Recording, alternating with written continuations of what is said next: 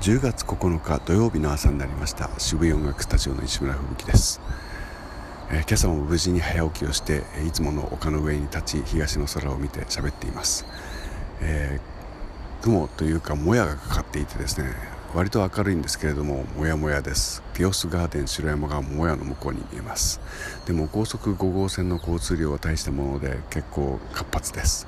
え、今週いろんな人と会いましたけれども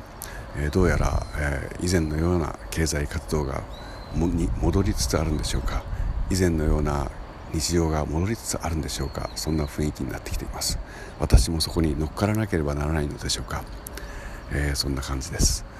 今週の初めはとても、えー、きつかったんですけれども終わりに行くに従って、えー、自分のやるべきことに、え手をつけ始めています。今日土曜日やらなきゃいけないことはまず弦を張り替えることです。今日こそ張り替えよう。